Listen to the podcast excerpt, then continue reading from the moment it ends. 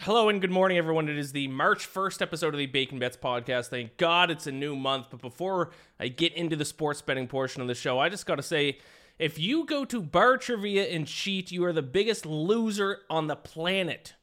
It is an epidemic of people going to meaningless bar trivia and using their phones for answers. Two straight bars we've gone to for trivia, two straight places people are cheating. We caught people cheating last night and they got mad at us for catching them cheating. If anyone in New York knows of a of a of a trivia night at a bar where you have to hand in your phone before trivia starts, let me know cuz I think that's the only way I can do trivia anymore.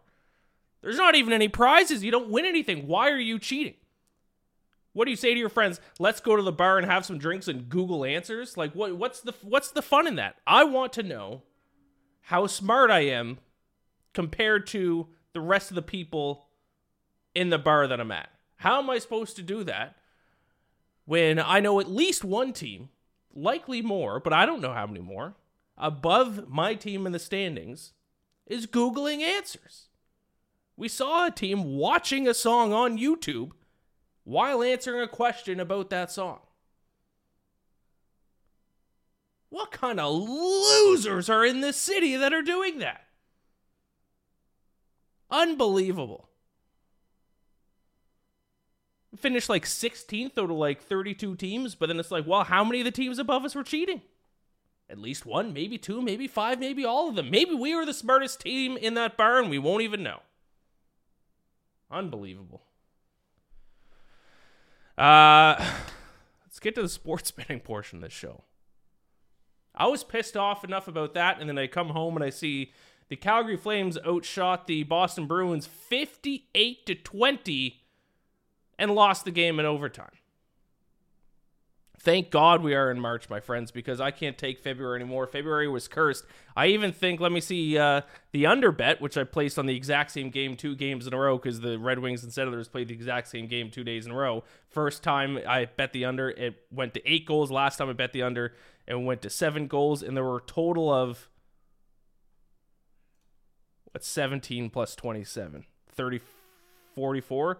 44 total of 40 combined 44 shots in the game and there were seven goals. Ville Husso, who was the hottest goalie in the NHL this month, had a save percentage of 778 last night. Mads Søgaard only had to face 12 shots. And the under didn't hit. I feel like I'm handicapping these games correct, but the wrong result is happening. I'm starting to lose my mind.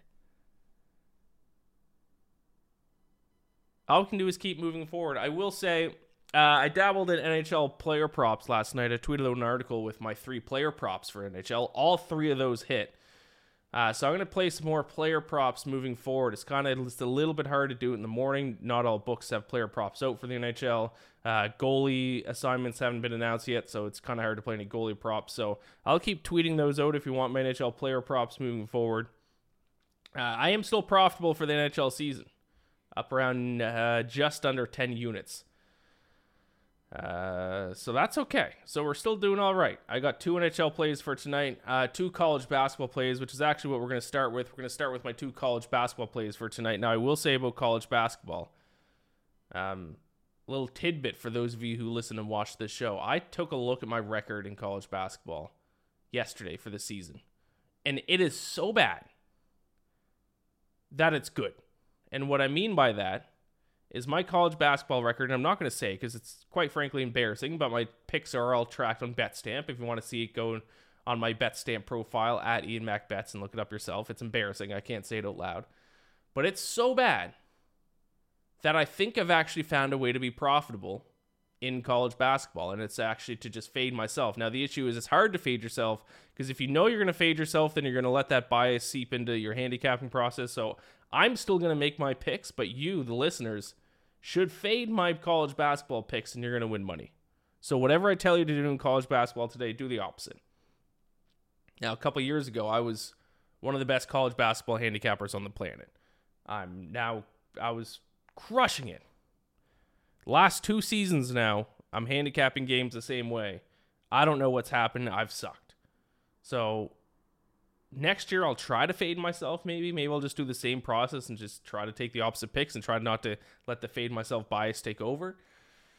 Uh, but for now, I'm just going to keep following the same thing and I'm going to keep making the same picks the same ways. I'll tell you guys right now, if you're listening, fade these picks. If you have if you have faded my college basketball picks all season, you'd be up a lot of money. Let's just say that. So without further ado, let's get into my college basketball uh, picks for tonight. Two plays in the SEC. Uh, I'm going to start getting into some mid majors here once the uh, tournaments start rolling. I know a couple of them have started. Uh, but let's stick uh, with some power conferences here, uh, specifically the SEC tonight. Going to start with Kentucky and Vanderbilt. Uh, I'm going to lay the points with Kentucky. I got them minus nine and a half here. They've been hot lately, so I'm going to ride them plus 17.3 average scoring margin over their last three games. They have a 56.4% effective field goal percentage during that stretch. Uh, Vanderbilt for the season, 249th in effective field goal percentage. Uh, big difference here that I think uh, will help Kentucky uh, cover the spread. Huge offensive rebounding team. One of the best in the country, actually, fourth best in the country. Now they take on a Vanderbilt team that is 200th in defensive rebounding rate. Vanderbilt is also a three point shooting team, and Kentucky has a very good perimeter defense. So I will lay the points uh, with Kentucky. I realize I didn't bring up my graphic, but here it is. Uh, Kentucky minus nine and a half against Vanderbilt. You can always tell if I'm recording this podcast in the morning as opposed to the night before based on how messy my hair is. I tried to put my headphones over the messy part. There we go. I'm a mess. I'm a mess. Not only did I have the bad luck in the NHL, San Diego State was up six with four and a half minutes left against Boise State. I had San Diego State plus two and a half. Boise State went on to score what 16 straight points, and then they won the game by six. No, so what 12 straight points? Finished the game on a 12 0 run, won by six. Unbelievable. I can't escape. It's a new month. It's a new month, Ian. Let's move on. Um, but I did take Kentucky minus nine and a half. I would play it up to minus 11. So as I said earlier, go ahead and take Vanderbilt. Wilson, you sent the game-winning email at the buzzer, avoiding a 4:55 meeting on everyone's calendar. How did you do it? I got a huge assist from Grammarly, an AI writing partner that helped me make my point. And it works everywhere I write. Summarizing a doc only took one click. When everyone uses Grammarly, everything just makes sense. Go to grammarly.com slash podcast to download it for free. That's grammarly.com slash podcast. Easier said, done. Good luck. Uh, Auburn, Alabama, another SEC matchup tonight. I'm looking at the total here. Too many points, as they say. Give me Auburn, Alabama under 151. I don't understand why this total is so high. Alabama's average combined score per game this season is 149.2. Auburn's average combined score per game this season 138. Uh, Alabama's is under the total. Auburn is way under the total. Uh, these are two of the best defensive teams in the country. Alabama's eighth in defensive efficiency. Uh, Auburn is 33rd in defensive efficiency.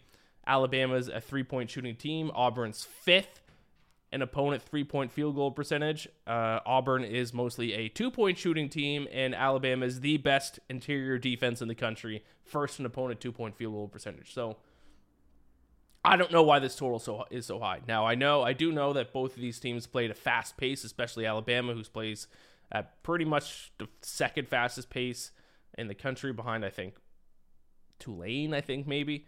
Um, so fast pace obviously would go towards this being a high scoring game, but these two teams are two extremely t- two good defensive teams. 151 is an extremely high total.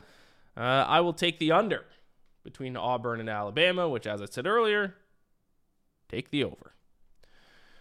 Uh, moving on to the NHL, a sport I would not recommend fading me in. Now, I know my sides and totals haven't been so good lately, but still profitable for the year. Um, so I wouldn't quite recommend fading me just quite yet. Uh, got two underdog plays for tonight. Underdogs have not been barking for me lately.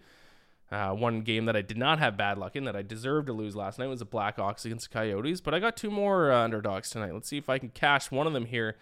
Uh, Devils against the Avalanche. The Bruins are a team I refuse to stop fading, and the Avalanche are a team I refuse to stop fading. Not as good as people think they are. You look at Corsi percentage over their last 10 games, Devils are ninth, Avalanche are 24th. Expected goals percentage over their last 10 games. Devils are 6th. Avalanche are 17th. Uh, Devils are starting to figure things out defensively. There was a stretch there in the middle of the season where they're awful in their own end. They have seemed to figure that out at least a little bit, at least over the past couple weeks. Uh, eighth in expected goals against over their last 10 games. And Devils are also arguably uh, the best road team in the NHL. So even though they're on the road here, don't let that sway you away from betting on them. Uh, average goal differential per 60 minutes on the road this season of plus 1.27. That is second best in the NHL. Expected goal diff differential per 60 minutes on the road this season of plus 0.58. That is the best mark in the NHL. Uh, also, if I can bring up their record here, I believe their record is much better on the road as well. If you want a pretty straightforward stat, yeah, 21, 4, and 3 on the road this season are the Devils, 18, 11, and 2 at home. Uh, so there you have it. I like the Devils. Small underdogs, plus 115. I'd play them to plus 105 against the Avalanche. Got a pretty big underdog here. This is a bit a bit of a bold move here, but I'll take the Anaheim Ducks for my final pick of the day, plus 162 against the Washington Capitals. Now I think the Ducks are the worst team in the NHL, but the Capitals have been terrible lately. Terrible lately. Over their last 10 games, they have a goal differential of minus 1.2. And if you think that's bad, they have an expected goal differential over their last 10 games, a minus 1.98. Not even the Ducks are that bad when it comes to expected goals over the past few weeks. They have a team shooting percentage of 8.72, a team save percentage of 87.54. Uh, that's 23rd and 27th in the NHL over that stretch. Ducks are actually shooting well lately.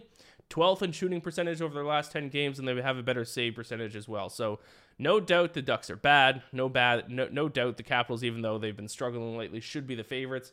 But I think this is a good opportunity to take a shot at a pretty sizable home underdog here against a team that has been struggling over the past few weeks. So I'll take a shot here. It's going to be an ugly bet, but I'll take Ducks plus 162 against the Washington Capitals. Uh, there you have it. I will say, even though uh, I lost some heartbreakers yesterday, did have some winners. None of those picks were given out on the show, though, because yesterday's show, if you hadn't watched it, uh, is all about golf and uh, some mid major conference tournament winners. Uh, so you can still check those out. Those picks are still relevant. Golf tees off tomorrow, both the Arnold Palmer Invitational and the Puerto Rico Open and the uh, college conference basketball tournaments. I think a couple of them started yesterday that I gave out winners for. The other two, I think, start today or tomorrow. So you can still get those futures locked in as well. But there you have it. Thank you so much for watching. Please, uh, if you're watching this, actually, if you're not watching this on YouTube, if you're listening to this podcast, do me a favor. Go over to YouTube, type in Bacon Bets Podcast, click the subscribe button. Let's get to 100 within the first two weeks of the show. If you are watching this on YouTube and you haven't subscribed, then just subscribe. Come on. Don't be that guy. Like the video, leave a comment. If you're listening to it, rate and review the podcast. I appreciate all that stuff. Thank you all so much for watching. Best of luck today. Gambler bless, it's a new month. Last month's bad luck is getting wiped clean. May Gambler, the gambling god, bless all of our bets, not just today, not just this week, but this month. Thank you all so much. Good luck. I will talk to you tomorrow. Swimsuit? Check. Sunscreen? Check. Phone charger? Check. Don't forget to pack the 5 Hour Energy. It fits great in a pocket or carry on, and the alert feeling will help you arrive ready for anything. Now get 20% off when you use code 5HE Travel at 5hourenergy.com. Expires April 30th. One time use only, not valid with other discounts. Remember, visit 5hourenergy.com and use code 5HE Travel to save 20%.